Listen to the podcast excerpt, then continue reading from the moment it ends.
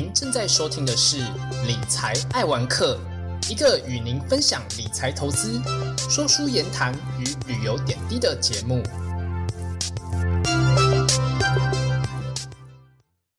大家好，这是汤姆来说书的第十五集，我是主持人汤姆。这集我们要来分享的是一本叫做《科技股的价值投资法》这本书。大家可能会觉得说，价值投资我们不是常听到的都是可能是投资在比较成熟型的产业，比如说像是船产、金融等等方面的这样的一个比较长期、比较稳健性的这种股票吗？而科技股也能够做价值投资吗？其实呢，就比较呃新兴的概念来说，确实也是另外一种价值投资的一个观点哦。那这本书呢，就分享到说，透过三个面向、六个指标。全面性的去评估企业的获利能力哦，而这本书其实有提到，就是说，当巴菲特都开始去买进所谓的科技类股的时候，也就是象征着传统的价值投资的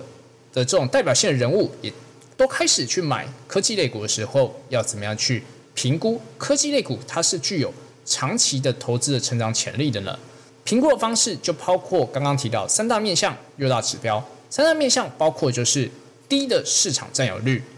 同时呢处于庞大而且持续成长的市场，最后呢就是具有明显可辨识的竞争优势。这样的竞争优势能够使这家公司在未来多年持续的去创造销货收入还有利润的一个成长哦。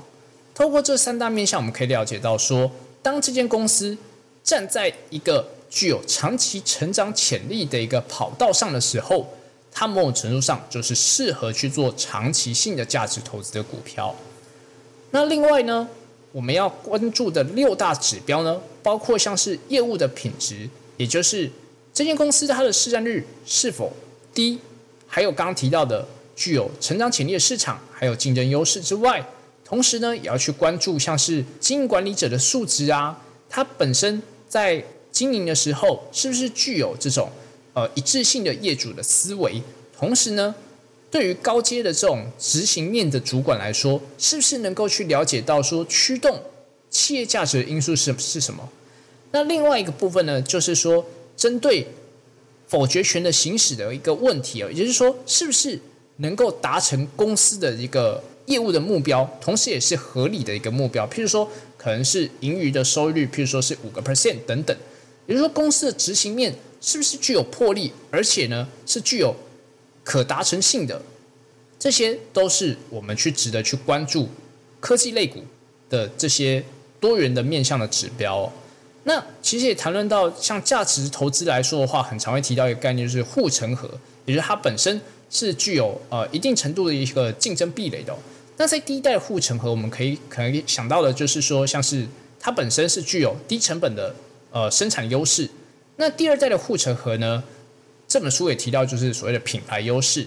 而第三代的护城河代表的是所谓的平台，还有高的这个呃转换成本，让其他的公司呢在去创建这样的一个平台的时候，其实并没有这么的容易的。同时呢，具有呃网络效应以及先发者优势。只要这间公司在进到这个新的领域的时候，并且发展出自己的平台优势的时候，它本身就是具有长期的一个呃护城河潜力的公司哦。那这时候大家可能就会想到，像是呃 F A N G 这样类型公司，或者说呢，就是一些呃具有比较呃先进制成的这种半导体类股，可能都是具有这样的一个面型、这样类型面向的一个优势哦。这些都是大家可以去作为科技股的这样的一个呃价值投资判断的一个参考。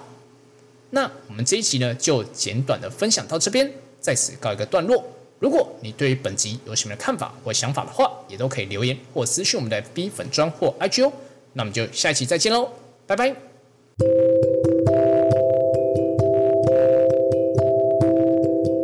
以上是本集的节目，谢谢各位听众的聆听。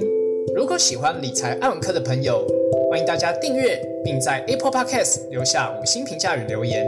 也可以追踪本频道的 IG。多关注，多分享，我们下期再见。